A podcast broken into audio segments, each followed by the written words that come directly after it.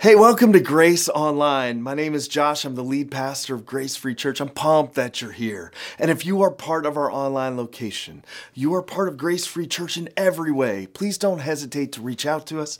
If you have more questions about our church or want to know more information about the incredible programming we have for you and your family and your friends, or if you just need prayer, our team is here to serve you. And by the way, if you're watching this on YouTube or Facebook, to get the full Grace Online experience, jump over to our actual Grace Online location. It's found at www.gracefreechurch.live. On this page, you're going to find links to our state-of-the-art kids content. You just click the kids link, and we have absolutely incredible content to help them grow and be encouraged and learn more about Jesus. And by the way, before we get started, hit the connect button. It's our main way of communicating with you about all of the incredible things that are coming up with Grace Free Church. I don't want you to miss out on anything. We're here for you, and we have amazing stuff for you. And the way to learn about that is through the connect link on this page. I hope you're ready for an awesome worship service. God's going to do some absolute incredible stuff. Jump in the chat. You can connect with people through there. I'm pumped for the worship. I'm pumped for the message that's going to come this morning and or whenever you're watching it. So let's get ready to worship together.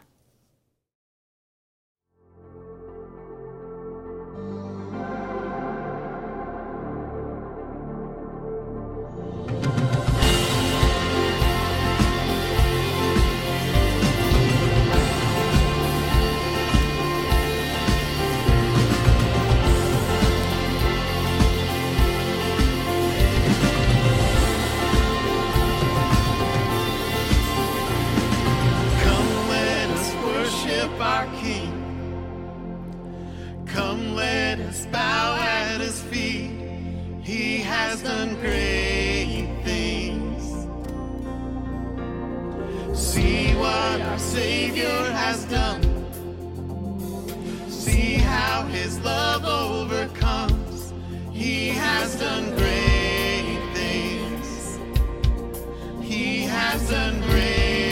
things.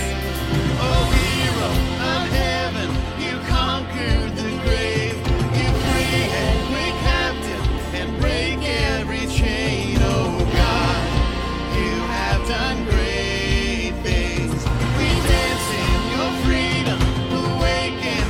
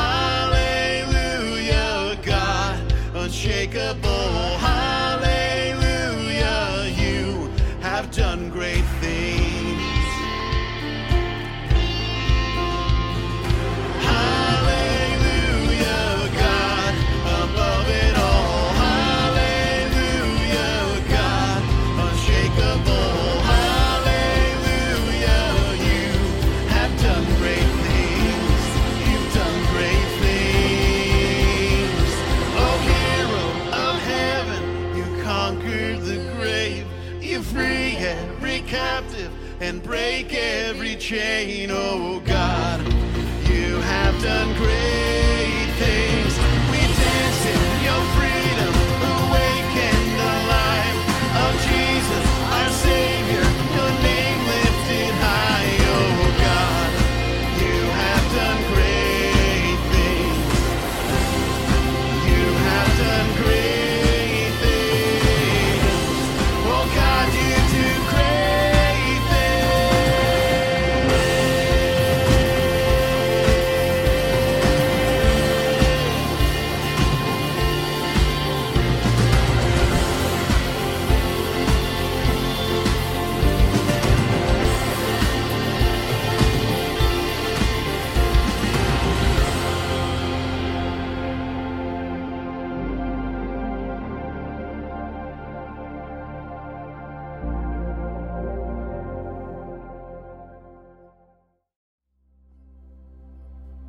Even though I walk through the valley of the shadow of death, your perfect love is casting out fear.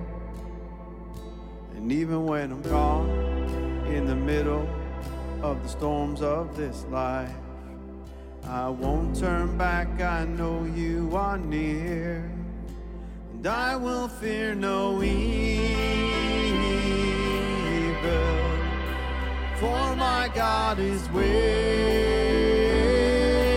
me, and if my God is with me, whom then shall I fear? Whom then shall I fear?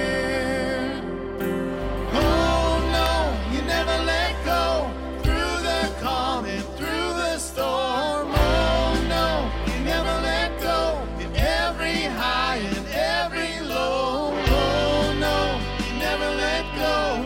Oh, you never let go of me.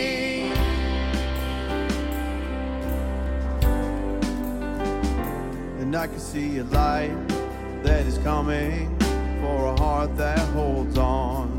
A glorious light beyond all compare. And there will be an end to these troubles, but until that day comes, we'll live to know you're here on the earth, and I will fear no evil, for my God is with me, and if my God is with me, whom then shall I fear? Whom then shall I fear? Oh no, you never let go, through the calm and through the storm. Oh no, you never let go, in every high and every low. Oh no, you never let go, Lord, you never let go of me. 'Cause I can see a light that is coming for a heart that holds on. There will be an end to these troubles, but until that day comes, still I will praise you.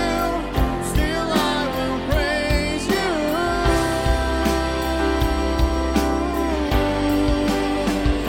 Yes, I can see a light that is coming for the heart that holds on.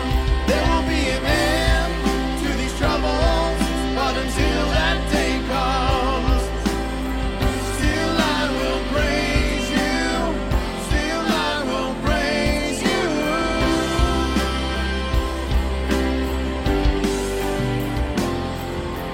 Oh no, you never let go, through the calm and through the storm. Oh no, you never let go, in every high and every low. Oh no, you never let go, Lord, you never let go of me.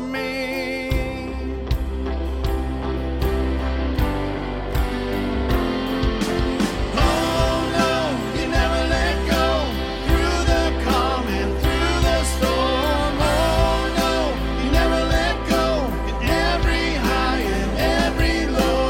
Oh no,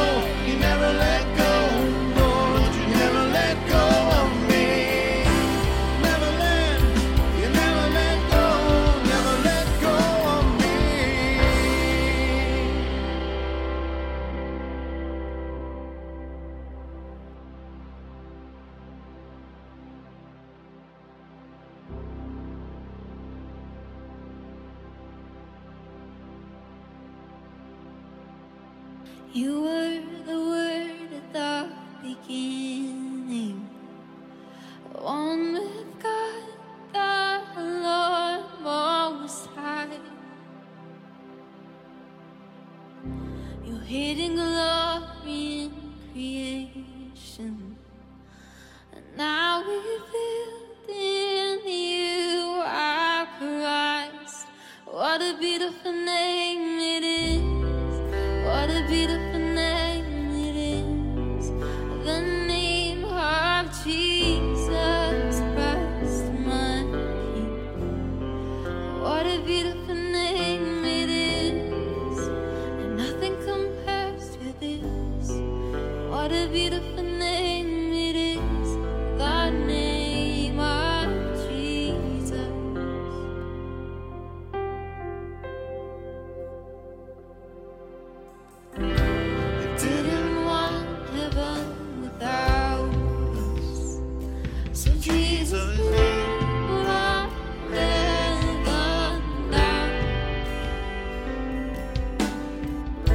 Sin was great, your love was greater.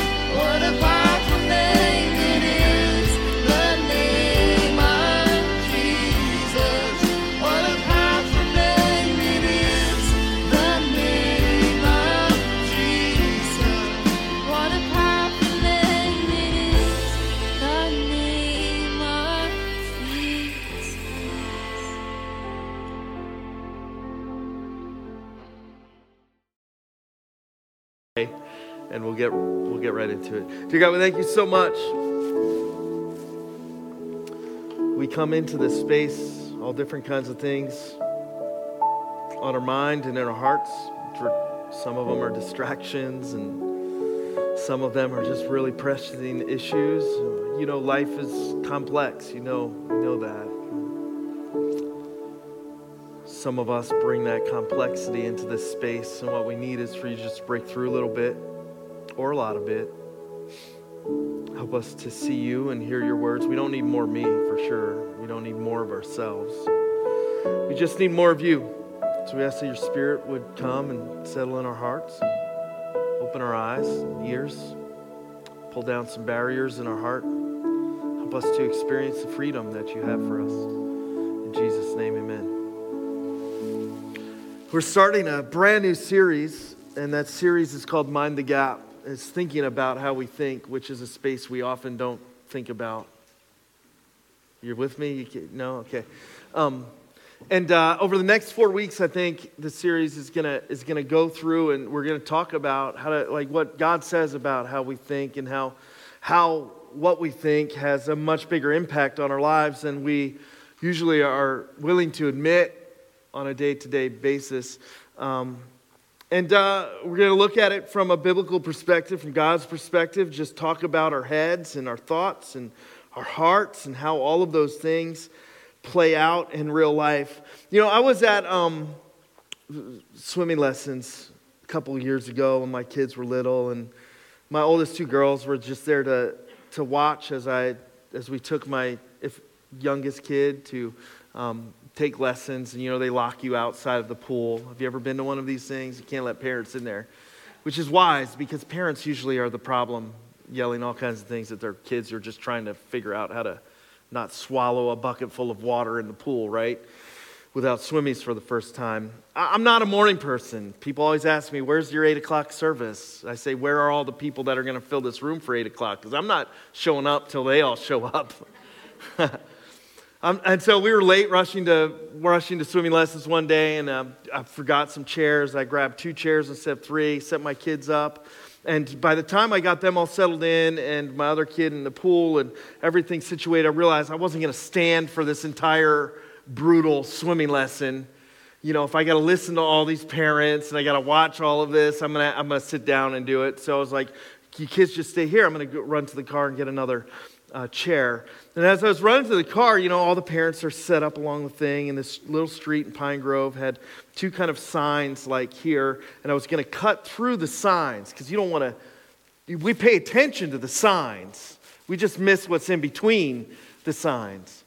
So in my rush to get to the car and grab another chair, with my focus solely on where I'm going to go next, what I'm going to do next, and dodging these 2 signposts, I cut quickly in between them and caught with my face the biggest, thickest, grossest spiderweb you could imagine.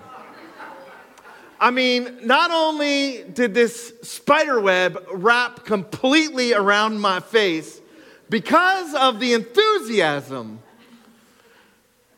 with which I stepped in between these signs with. But the monster spider that was residing on this spider web, I'm a fan of spiders. Don't really get me, you know. Like, I'm not that. They eat bugs. That's enough for me. You can live in my house, whatever. I don't want you crawling around on my face, though. The biggest spider ever on my head. It was one of those moments I screamed. I screamed like I was an 11-year-old girl and you just ripped the head off my Barbie. I screamed. I don't know if that's an appropriate thing to say even. I screamed in a high shrieking, my voice hasn't changed yet scream. All the parents on there just turned and went, ooh, you know it's bad when everybody just in unison agrees that's not good. You know, people are scrambling for their phones, want to throw it up on YouTube, get some views. It was one of those thick spider webs you can't even get off, you know, you're trying to get it off my head. It's the stuff in between what we're focused on that can tangle us up the most. It's the stuff we don't see and we're not paying attention to that can cause us the most harm. This series is called Mind the Gap. That comes from signs all over the Europe metro or subway or whatever you want to call it. Everywhere you look, if you're over there, you just see signs, Mind the Gap. And what it's talking about is the space between the platform and the subway car, because that's where you could do the most damage. We don't pay attention to that space because we're going so fast and trying to get where we need to go and trying to get the thing done that we need to get done. We're paying attention to the obvious things like our actions or what people are doing to us or our circumstances. But it's the space in the gap that we don't always pay attention to. It's that space that creates the potential to experience a ton of hurt. It's also that space that when we're paying attention to what God says about how we think, when we're listening for what God says about how to mind the gap in our life, it's that space that can also lead to the most freedom that you can actually experience. And so my prayer for this series and for today is that some of you who have been locked up and held captive by some faulty thinking, by maybe some lies that feel like truth, would be set free. In this series, I've, when I research for these messages, which I spend a lot of time on, I don't know if you think that maybe I just jump up here and just start blabbing. Usually I research and it ends up these messages are crafted and pulled from a whole bunch of different places and a whole bunch of different things that I've read or picked up or God's laid on my heart over a long period of time, and the culmination is kind of this next 20 minutes or whatever. This one, as I was researching over the next 4 weeks, talking about how we think, one reference kept coming up, one book kept coming up, everybody kept pointing back to the same place. And so finally I caved and I jumped in and I got this book called Winning the War in Your Mind. Not for your mind, in your mind. It's a book by Craig Rochelle, who's a phenomenal leader and pastor. And so I don't do this often. I don't get anything out of it. There's no Amazon points that are coming my way or any nonsense like that.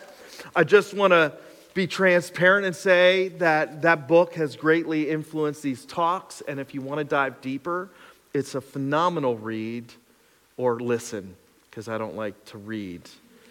I like audiobooks. How jacked up am I? My favorite thing is an audiobook on 2x speed.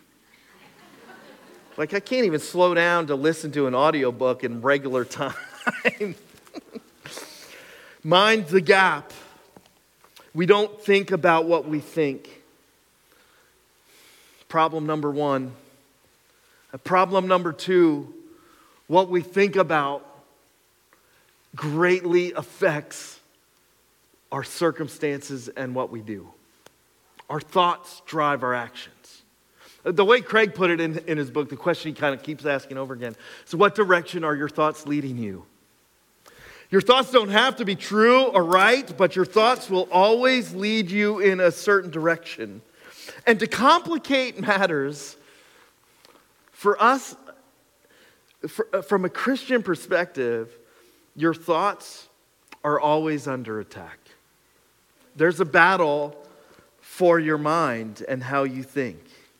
In Scripture, in John chapter 8, Jesus is talking to the religious leaders and pointing out some faulty thinking and some things they have been missing, and he's being really hard on them because they are representing God in what they're spinning, and they're not sharing truth, they're sharing lies, they're not helping people find freedom, they're not helping people understand who this God truly is, and so his words are kind of harsh.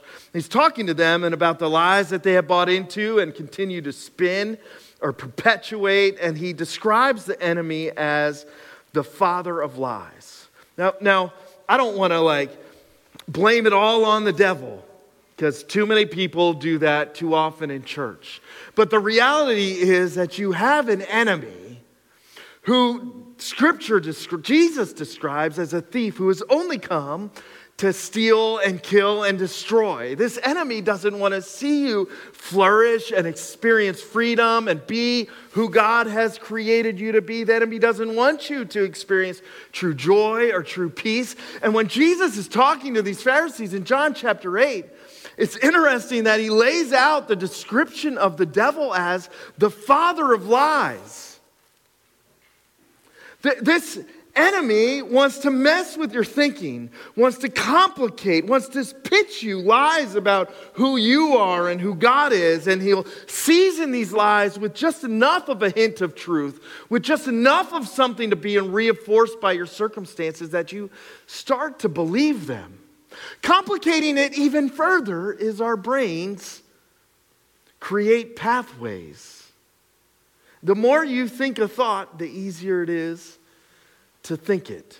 You mix all of this complexity up in our existence and this space that we have not been paying enough attention to, how we think, is this complex and complicated battlefield that is causing us not just harm on the inside, but it's affecting how we live on the outside too. And that's why we're going to take a couple weeks and pause and just slow down, self-reflect a little bit, and start asking the questions. Are these thoughts that I have been letting drive my life true and right? Where are they taking me? Should they be the thoughts that I am following to their likely conclusion? Or is there a truth that actually offers me freedom? In 2 Corinthians chapter 10, the passage that I want to talk about today in the next couple of minutes here says this, 2 Corinthians chapter 10 and verse 3 to 5. For though we live in the world, we do not wage war as the world does.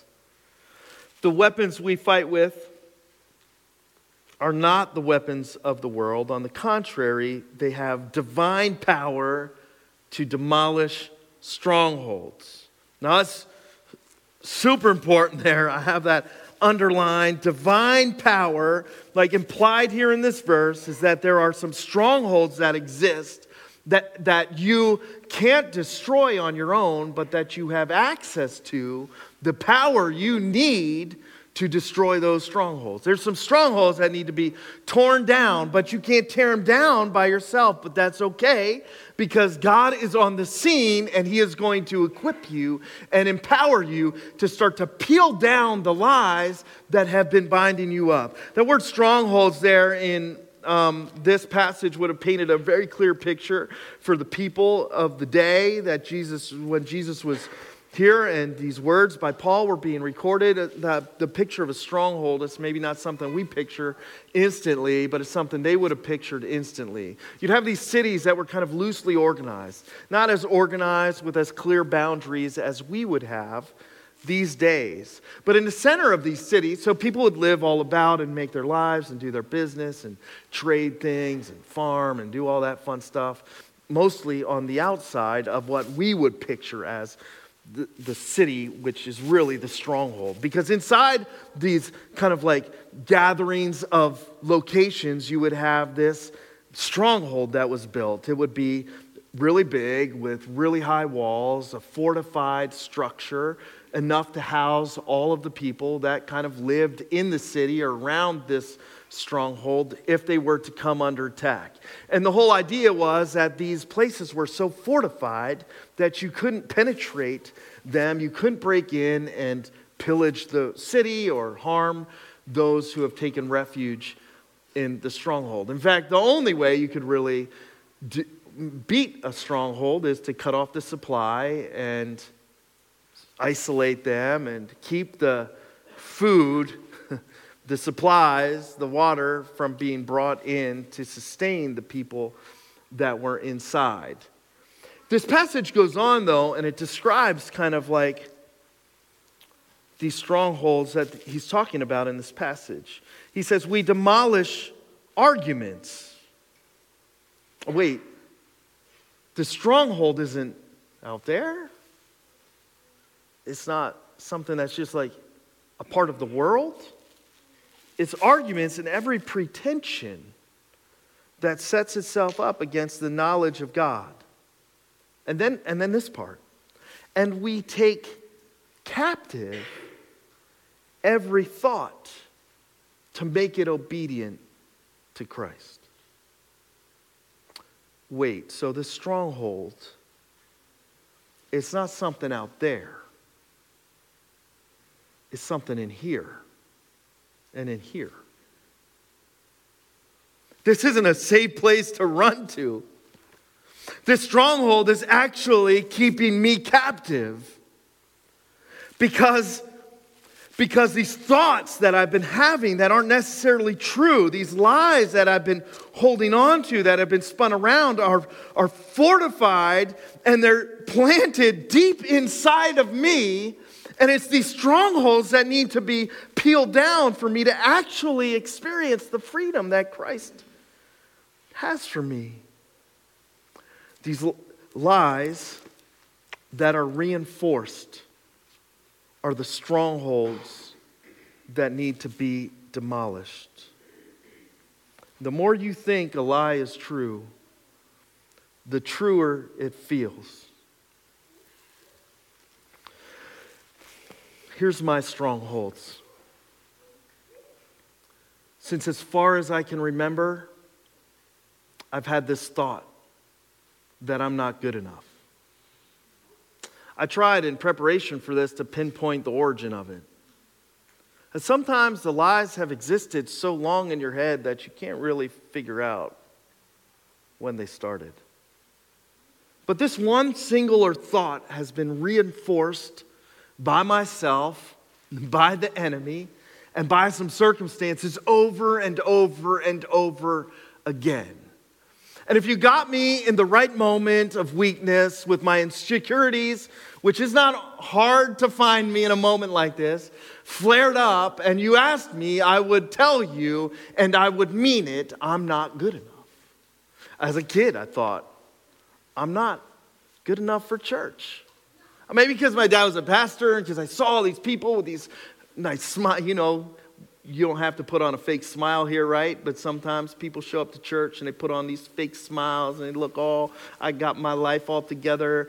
Nobody knows that you were just, you know, screaming and reaching across the back seat and fighting with your spouse, and you threw your coffee across the driveway this morning because you were so mad, and things are falling. Nobody knows that, you know, you just, everything looks so perfect, and everybody says so many perfect things, and we put like little verses and like blessed and all these spiritual phrases around everything. And I just got to tell you, like, that's not who I've never been that. And so I've always felt like I'm not good enough.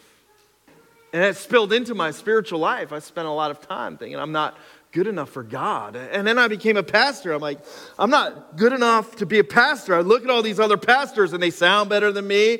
They know more than me. They dress better than me. It's not hard to do, but they do it. And all of a sudden I'm thinking I'm not good enough. I'm not a good enough Christian. I'm not enough good enough pastor. I'm not a good enough dad. I'm not a good enough husband. I'm not good enough. A stronghold. Here's another one. Now, this one I could pinpoint.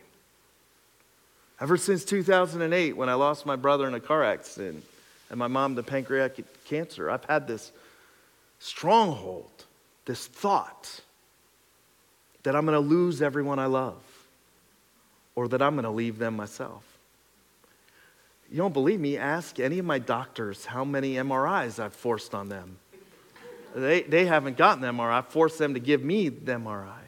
Every time a kid sneezes, inside me, it's like the panic button is being hit over and over again, and my mind has this crazy stronghold that I just go to. It says they're dying. They're going to leave you. They're not going to make it, like everybody else leaves you. Like everybody you love is lost. It's just going to be you alone. Everything you care about is going to be taken away from you. It's a stronghold. It's not just a thought that I believe, a lie that I believe as if it were true. It affects what I do and everything about my life. And if I'm really being transparent, those strongholds have held me captive and stolen from me so much peace, so many weeks ruined, so many sleepless nights. Strongholds. What's a lie the enemy has been reinforcing in your head?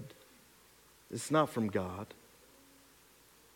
What's a lie that has been reinforced? Maybe it's you're not enough, like me.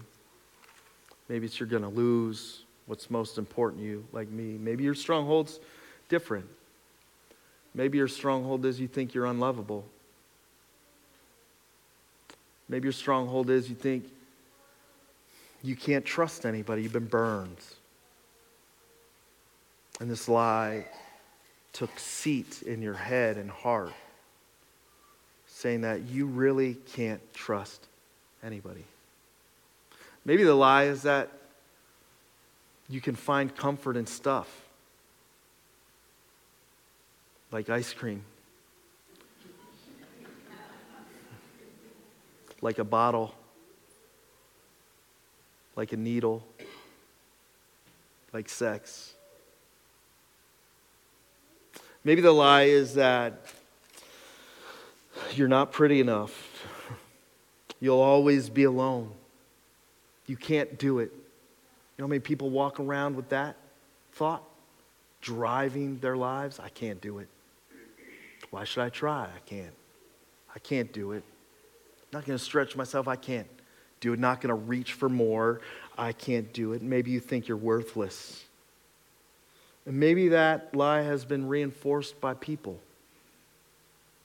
that you've lived around or grown up around. You're not worth anything. You're not important. You're not valuable. Your life doesn't have meaning. Maybe it's that you just don't have purpose. Maybe the stronghold is that you're a victim. Maybe. What's your stronghold? The space between that has been causing you so much hurt. No wonder the language in this passage is so strong and urgent. You need divine power to tear down and destroy these strongholds, to take captive these thoughts that aren't from God. They're not from God. If you've been hearing these kind of lies spun around in your head, it's not the voice of God. No wonder it's so urgent to tear these strongholds down.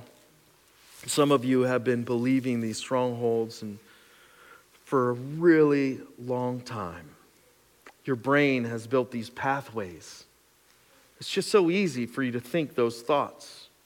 Anytime you mess up, anytime someone looks at you funny, anytime a post is maybe about you, anytime someone says something, gives you a judgmental look, anytime somebody seems to be caught in a lie around you, they just flare up.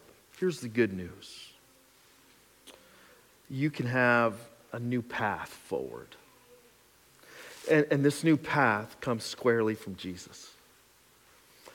Jesus was saying before he told those people about the father of lies in John chapter 8, he was talking to them and he was saying, you shall know the truth, and the truth, you probably know this, it's a bumper sticker-like verse. People throw it around and use it for all kinds of stupid things, but it's way better than just a hashtag on social media, right? Like, don't post like, I'm a winner, hashtag the truth will set you free. Like, that's pretty dumb.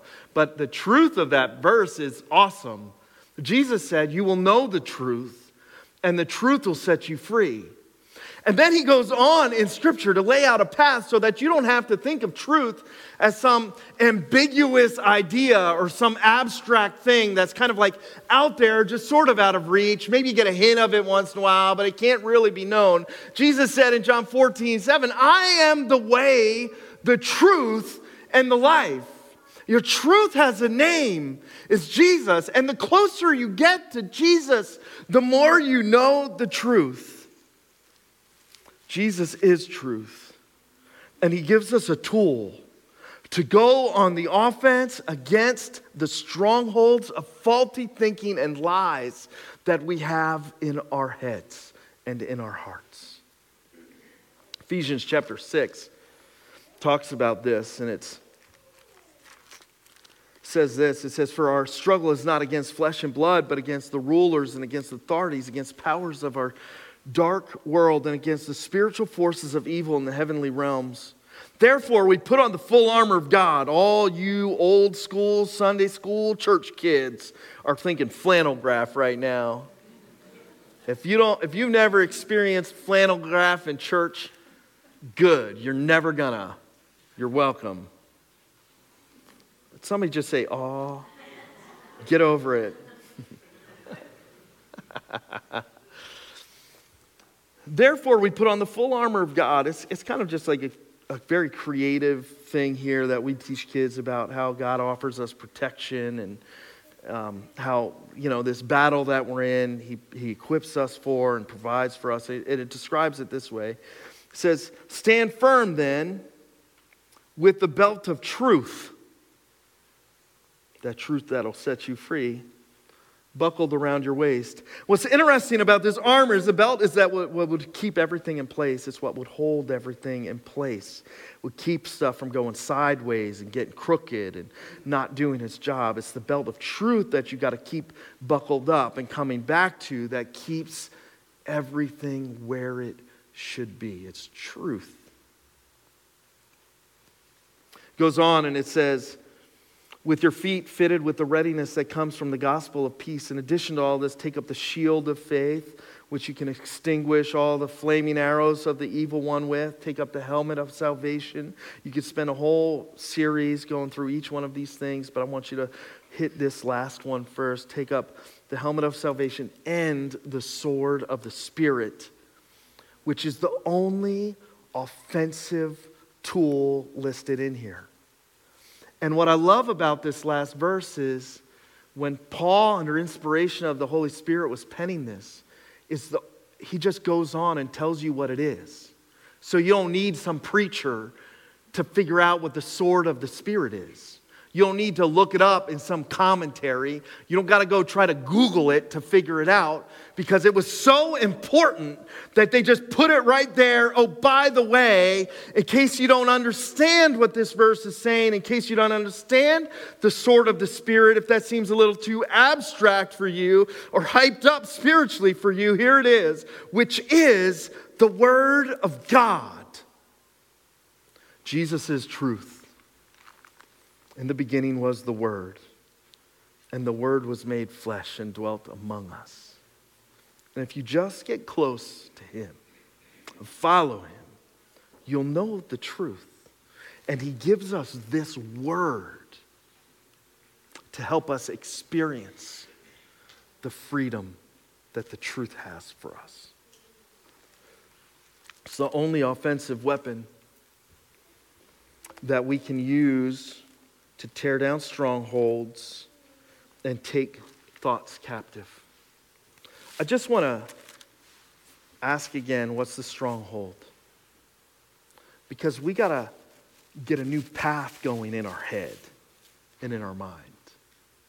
What we have to do is we have to take that faulty thinking, that lie that has just been reinforced over and over and over again. We got to start to build a new path with God's strength, a new path with his word. We got to replace that lie with truth.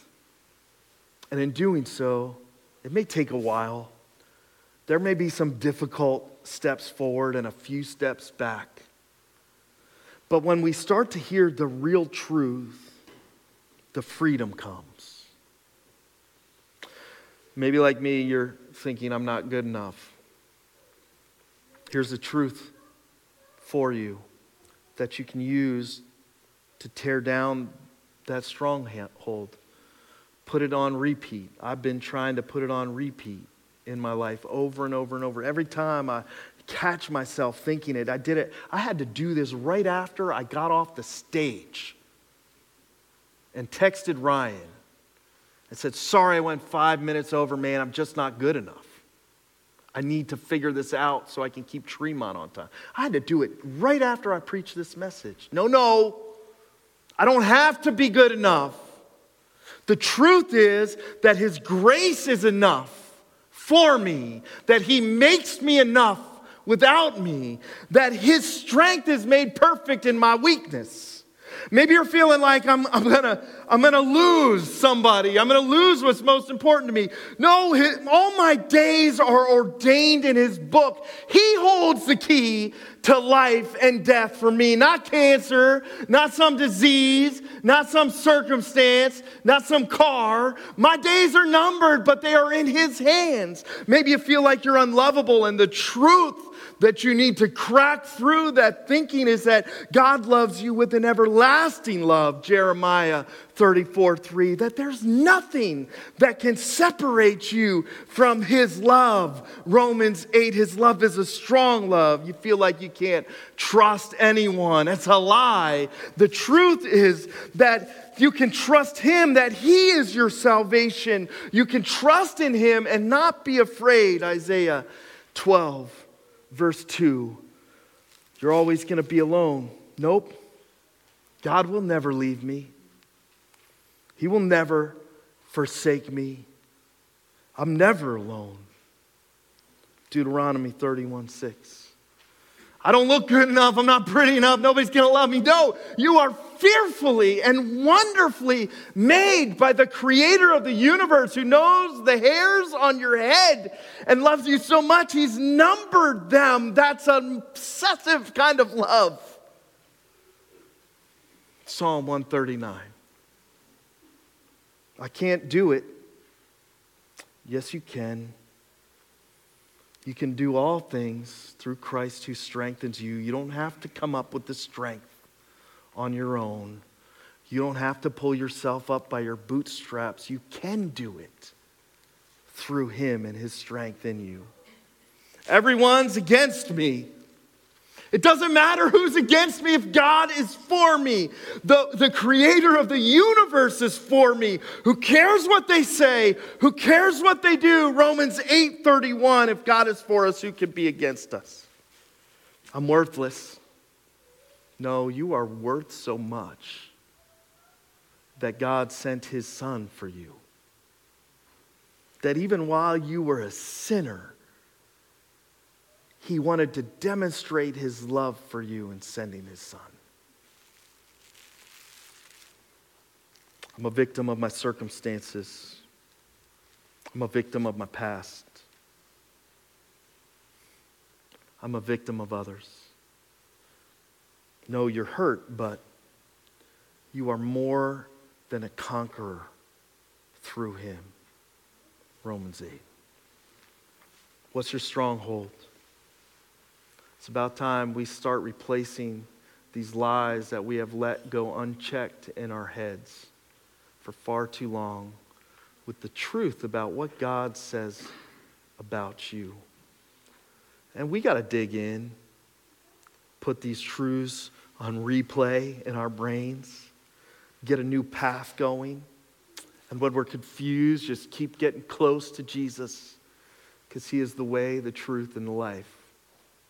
And as you start this whole new process of paying attention to how you think and not just holding that stuff up to your own opinion on it, but really seeing what God says about it in replace of those lies, the lies start to lose their strength and power.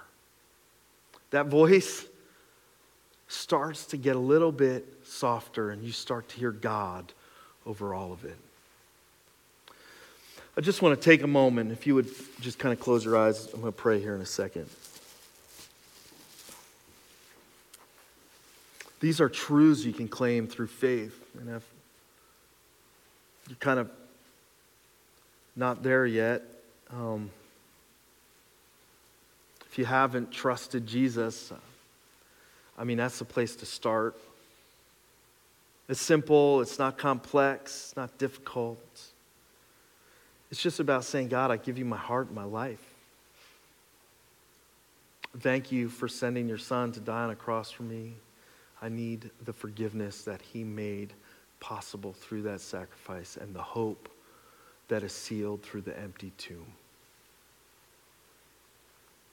Give you my life. Come into my heart and make it new. For some of you, you've been sitting with these strongholds for super long. You don't even know their lies because you believed them and felt them. But with the power of the Holy Spirit, man, maybe you could just start to see them for what they are.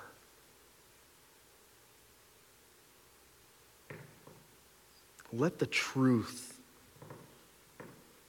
wash over your mind once again. You are not worthless. You are not broken beyond repair. You are not always going to be alone. You are not a victim of your circumstances. You are not unlovable. You are enough through him. He holds the keys to life and death. Nothing can separate you from his love.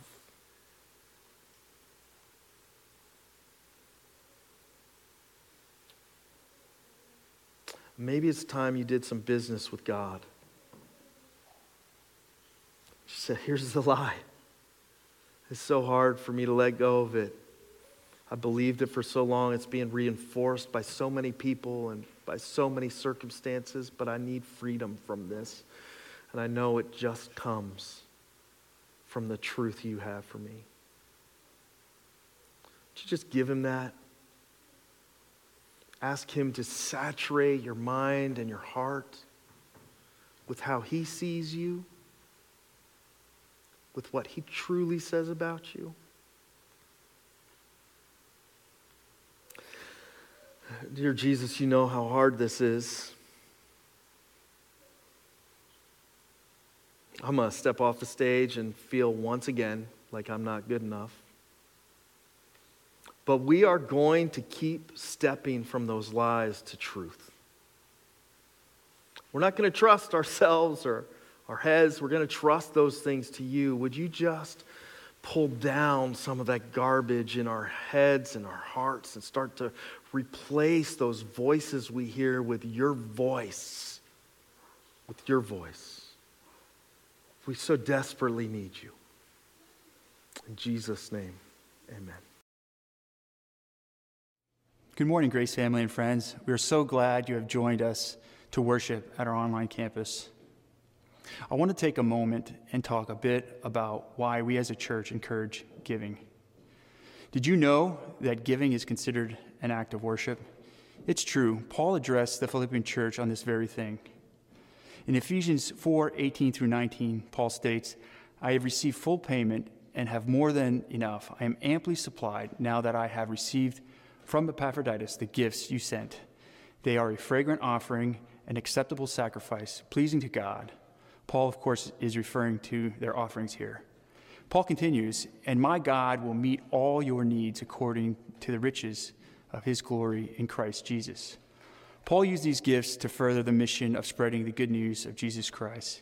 And just like Paul, our mission at Grace Free Church is to share this good news throughout Schuylkill County. We want you to be a part of this mission as well.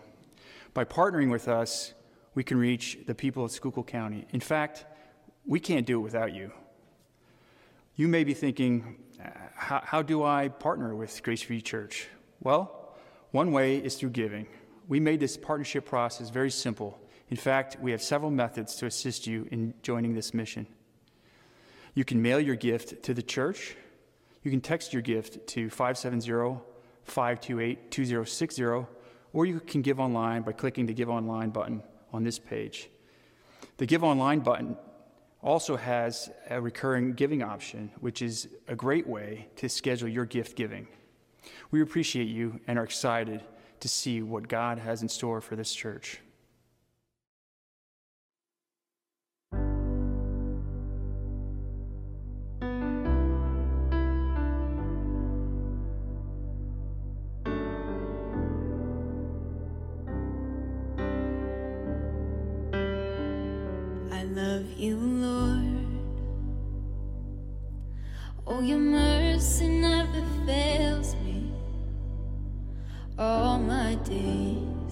I've been held in your hands from the moment that I wake up until I lay my head.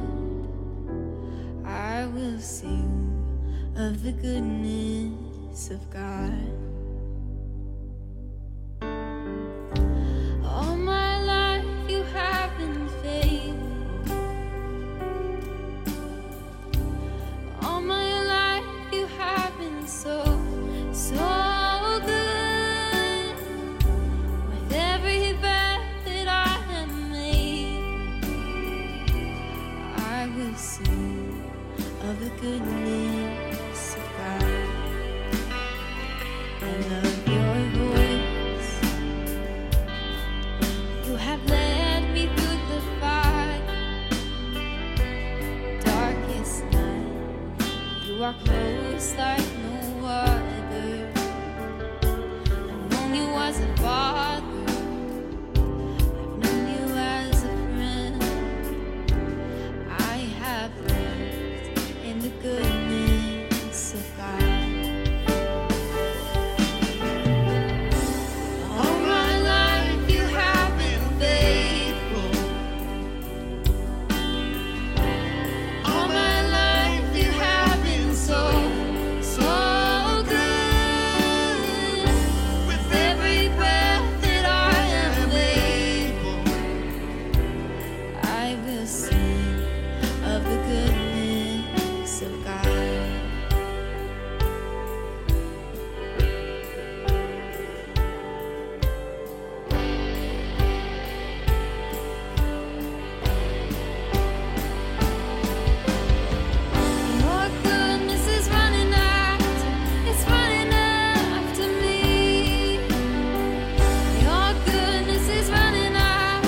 It's running after me.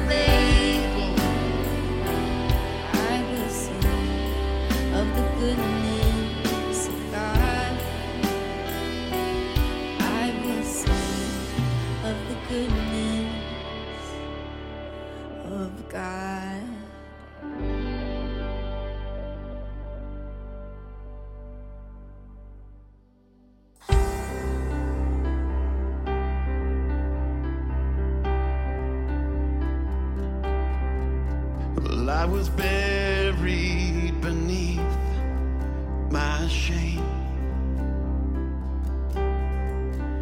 Who could carry that kind of weight? It was my tomb, yeah, till I met you. Well, I was breathing, but not alive. All my failures I tried to hide. It was my tomb till I met you. Well, you called my name and I ran out of that grave.